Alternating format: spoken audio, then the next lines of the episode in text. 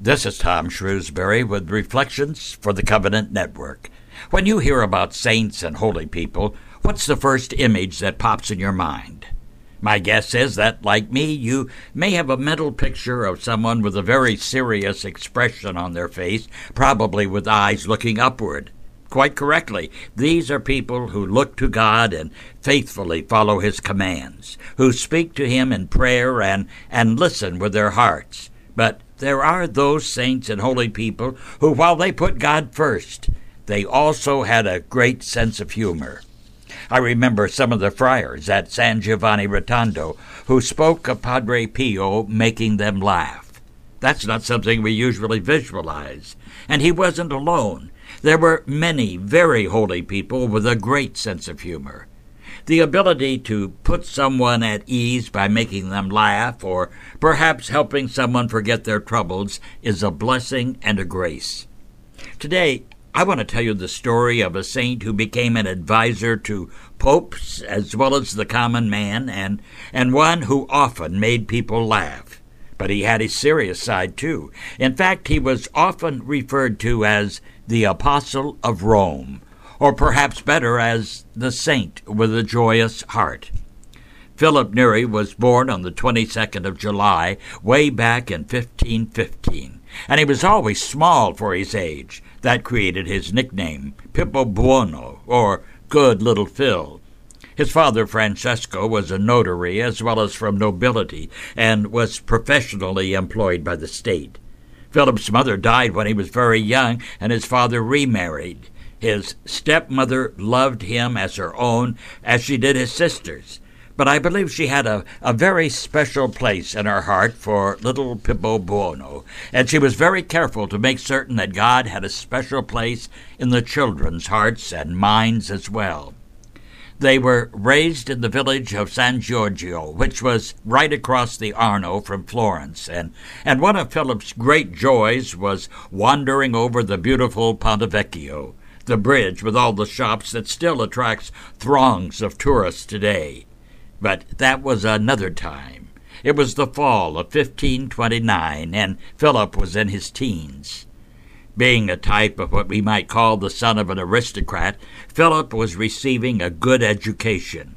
But perhaps his first glimmer that all was not right with the world was the attitude of his teacher, who was usually light hearted, but now seemed unusually serious and preoccupied.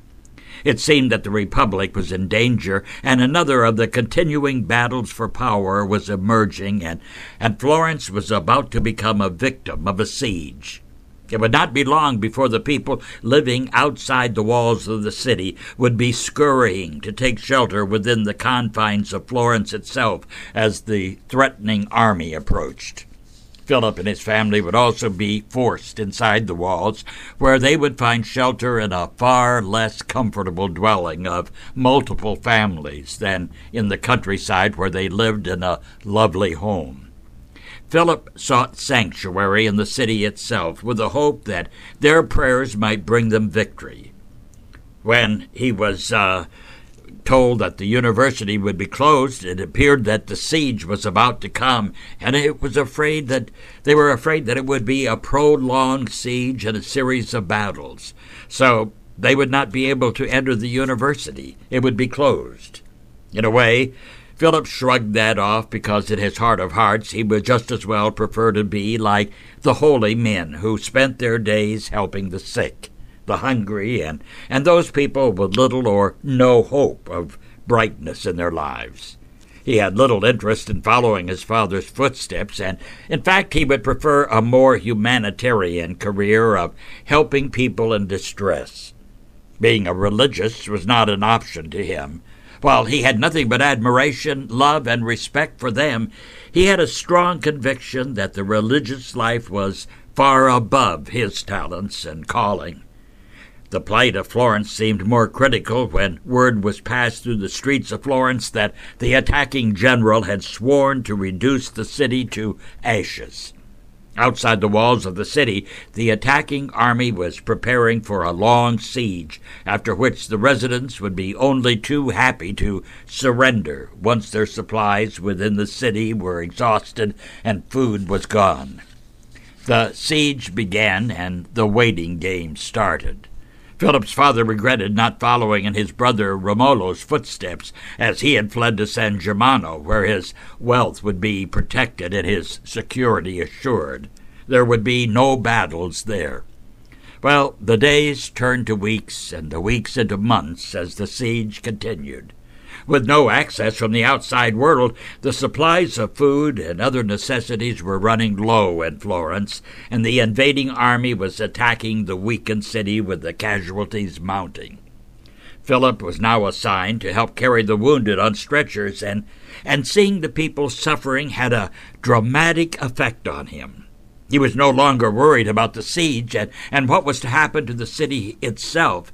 He was now concerned with the suffering the people were enduring, particularly those who were wounded in battle.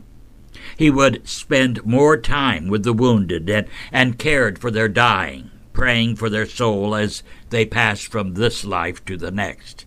His own future was now of little concern to himself. He was now concerned with the spiritual needs of the people and their faith. And then in August of 1530, Florence fell to the enemy. The fighting had stopped, and two uncomfortable years passed. Philip was now 17 years old. He was troubled as to the road he should take. So he sought the advice of his favorite teacher, who guessed he was being called to the priesthood. But to Philip, although God was the most important part of his life, he didn't feel that he personally was worthy enough to become a priest. Perhaps he questioned whether he should follow his father's advice and visit his uncle in San Germano, as his father had urged. Well, the good priest who was his teacher suggested that he do as his father suggested, and since San Germano was at the foot of the mountain on which perched the monastery of Monte Cassino, that he should go and, and perhaps through the monastery he would find the answers he was seeking. So the solution was reached. Philip would go to stay with his uncle. His father hoped that since the uncle had no heir, perhaps Philip would be the heir apparent. Well, after joining a small group of travelers, Philip finally arrived at San Germano. And perhaps what was really caught Philip's attention was the monastery of Monte Cassino, perched high on the mountain, as it had been since its founding by Saint Benedict uh, a thousand years earlier, a monument to faith. Well, Philip finally reached the home of his uncle, where he was welcomed warmly, perhaps too warmly. They were delighted to have someone young and pleasant with them, since they had no children of their own. But perhaps, too, their enthusiasm was a bit smothering to Philip. Philip now had a friend, a priest he had met, and with whom he had become very close, and he would become like Philip's confidant or adviser. It appears that all of Philip's questions and his uncertainty of his path in life may have been a period of heavenly testing or at least spiritual testing. When we get right down to it, perhaps we all have a period of spiritual testing, and, and it often goes unnoticed. Well, even with the kindness of his uncle, as well as the prospect of riches as his possible heir, Philip's real desire was not money or fame, nor position of authority he would pray for heavenly guidance as to the direction that God wished him to follow. It was time to look within himself, to pray for the wisdom to understand what God was calling him to do. Still, he felt unworthy of the priesthood, but perhaps if he trusted in God, God would lead him to his ultimate destiny, and he would do whatever it was that God had intended him to do. In short, he would be a servant of God, but where? That was the question. Where did God want him to go? Where was he needed most? God would tell him. He would seek out the very heart of the church. But where would he find his answer? Well, almost as in a flash, or perhaps by divine intervention, it suddenly became very clear to him he would go to the very heart of the church and find his answer there. And where would that be? Rome, the seat of Peter. No, he would not be a priest, but a hermit. A hermit not in the usual sense of the word, living alone, shut away from the world, but one living in the world alone, but serving God's people in any manner that was needed. His mind was made up. He told his uncle of his plans, and, and though he tried to persuade him, Philip finally recognized and was able to make his uncle recognize that his mind was made up and his uncle wished him well in the future. Well, Philip's journey started, and he excitedly reached the outskirts of Rome on Christmas Eve in 1533. He was now 18 years old. One could only imagine the thoughts that passed through his mind as he made his way to St. Peter's Basilica, where he could ask for God's guidance near the very spot where the first pope had died. Looking around, Rome was not what he had expected. Perhaps in his mind he was picturing that power and beauty that was once Rome. But now the city had been ravaged and was not the powerhouse of prestige and beauty that it had once enjoyed. In Rome, Philip met a man who appeared to be exactly what his own goal was. The man was a hermit, living among the people and being of help to those in need. He explained that was his reason for coming. Well, the hermit named Bernardino told him of a place called San Girolamo, a type of church and cloister, which was the home of an organization known as the Confraternity of Charity. It was exactly what Philip wanted. However, according to their rules, Philip could only remain there a week. But he was satisfied. He was in Rome, and this was a start. After attending Mass, Philip was greeted by the guest master of the house, Persiano Rosa, who spoke of a wealthy patron of the house who needed a tutor for his sons. He told the man about Philip, and after meeting him, the man wished to hire Philip for the position. Small world, the man had known Philip's father as well as Philip's teacher back in Florence. Well, Philip was given a room and the job of teaching the boys, and the free time would allow him to follow his dream, including fasting, poverty, and, and helping those in need while living as a hermit when he wasn't working. His only job requirement was teaching the boys for a few hours each day. He, he had offered himself to God and God was accepting the offer. Well, this seemed to be an ideal situation for Philip. He was particularly happy with this arrangement. He helped tutor and teach the boys, but after classes he would take to the streets and seek out those who seemed lonely, despondent, or depressed, and, and would use his humor, as I mentioned earlier, to get their attention. And when they laughed, he would segue into conversations about God and when they were in a good humor from his jokes, he would talk them into going to confession and turning their lives over to God. Philip loved what he was doing, and, and the time passed quickly, and the progress was great. Now, it so happened that his old acquaintance from the confraternity home, Persiano Rosa, was now an ordained priest, and their relationship became much closer in the company of God, and, and to continue his work, Philip would go begging on the streets for not only food, but medicine and other items that were desperately needed by the poor and the disadvantaged. And then, when he felt he had accomplished his goal for the day, he would often make his way to the university for lectures. So, all in all, Philip was never idle, and if he did have a few extra moments, well, there was always another of his favorite churches nearby where he would go to pray. After several years, he felt the need to enhance his own education and knowledge to better pursue his goals. So he began to pursue his own studies for perhaps two or three years at the university under the tutelage of the Augustinians.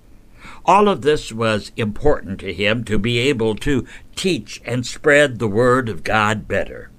This was important to him because at this particular point in time, Rome was perhaps one of its lowest levels, and, and the morals of the city were also at a low ebb. Well, this troubled Philip, that people were ignoring the Word of God in order to follow their own pleasures. God was being placed down the list of importance.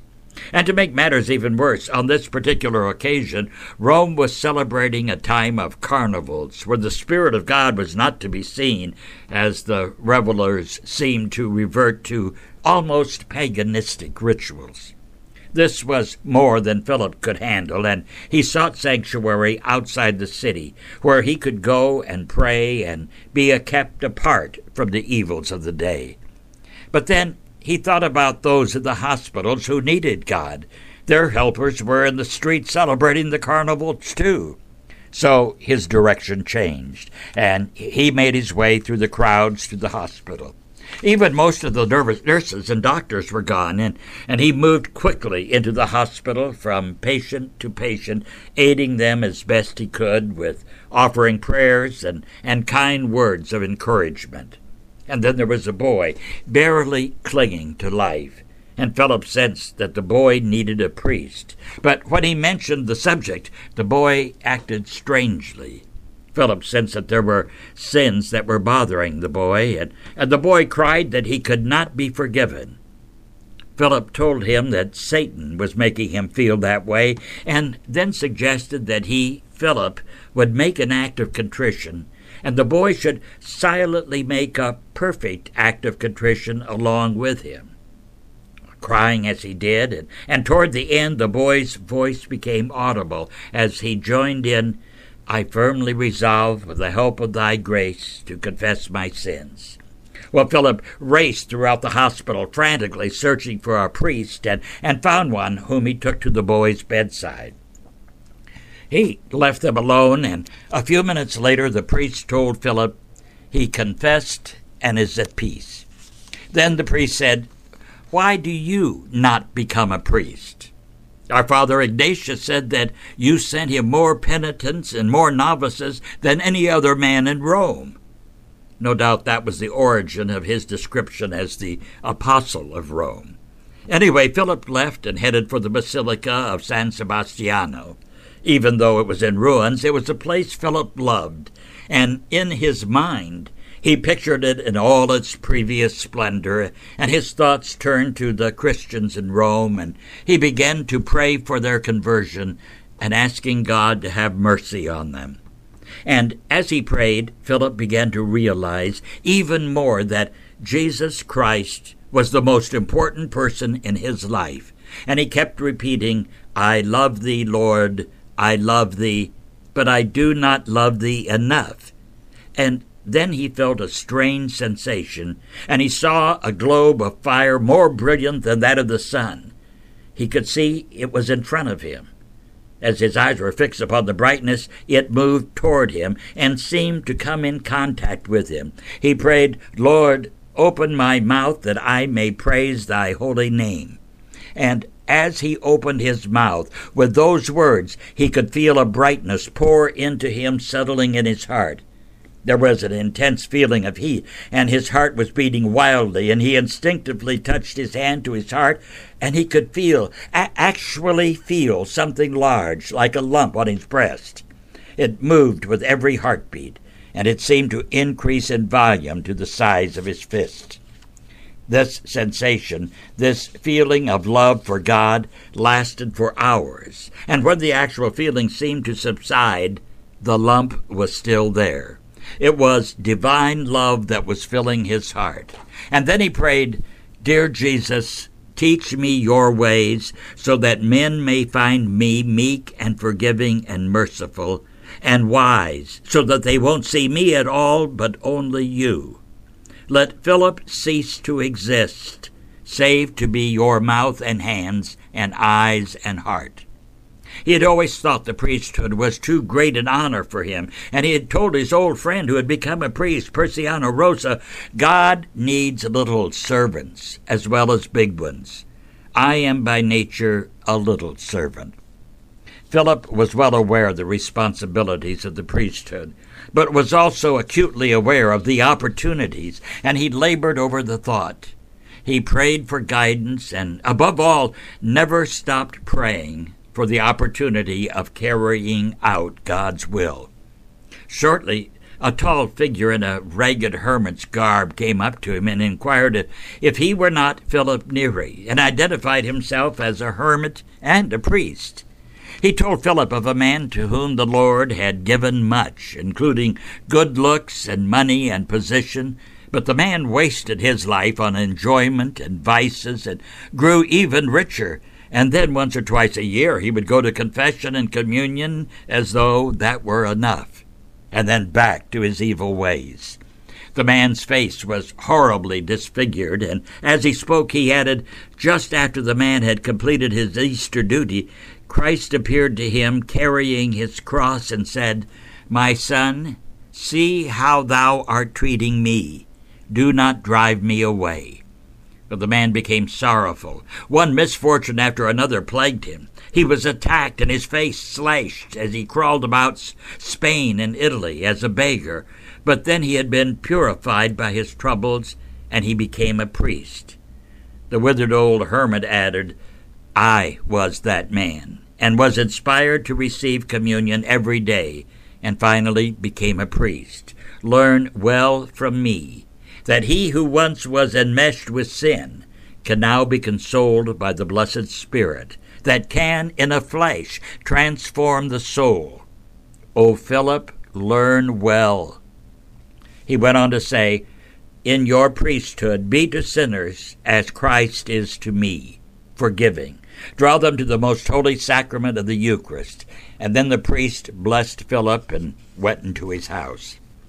Philip stood for a moment, then, then went to find Father Rosa and said, Persiano, it is finished. I have decided it is God's will that I become a priest.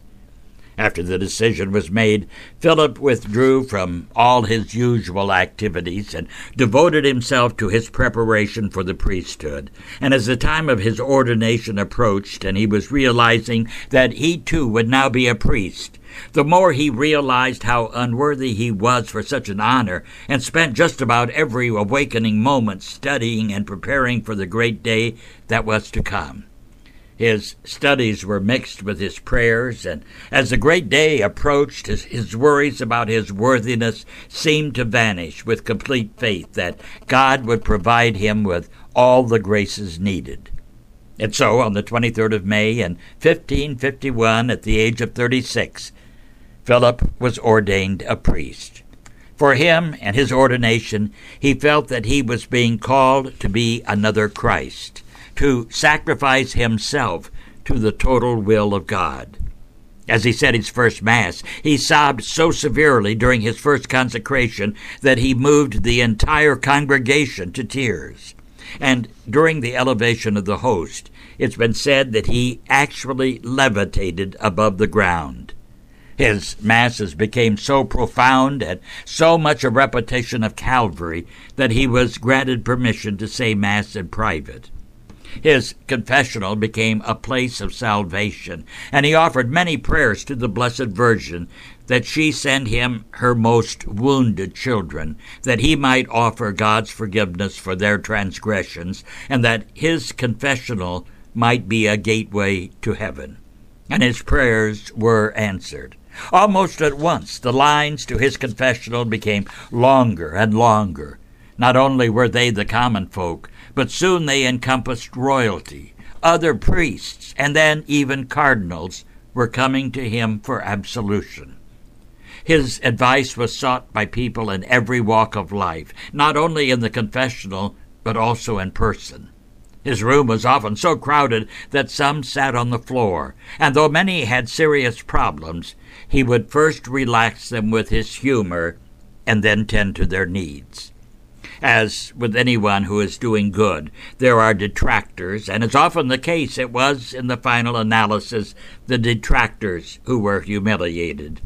Not by him, because he was far too gentle, but by those who saw what was actually happening.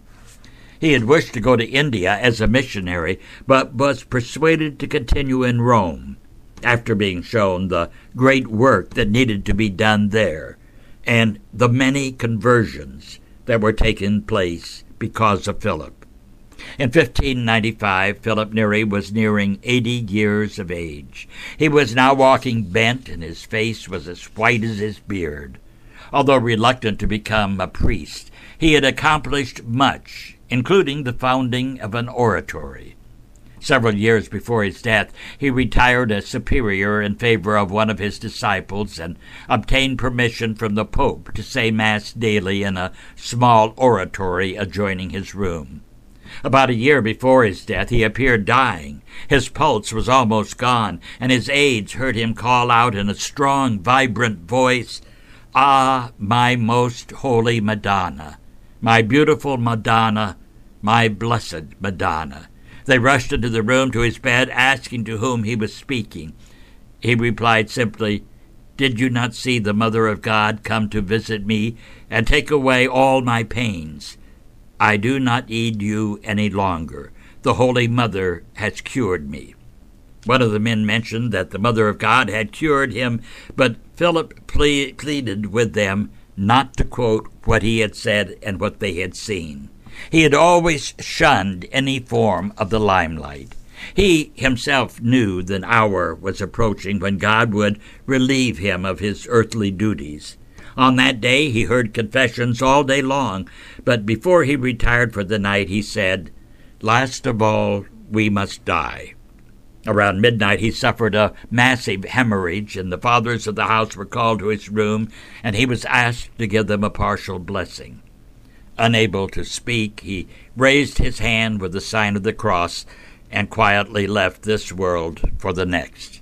He was beatified by Pope Paul V in 1615 and canonized a saint in 1622 with two of his friends, Ignatius of Loyola and Francis Xavier, along with St. Isidore and St. Teresa of Avila. Philip Neri was a simple man, and in his simplicity he provided loving counsel and advice not to only the person of the street, but to popes as well, and as an example of selfless love who puts God first in all things, and was a teacher and is a teacher for us all. This is Tom Shrewsbury with Reflections for the Covenant Network.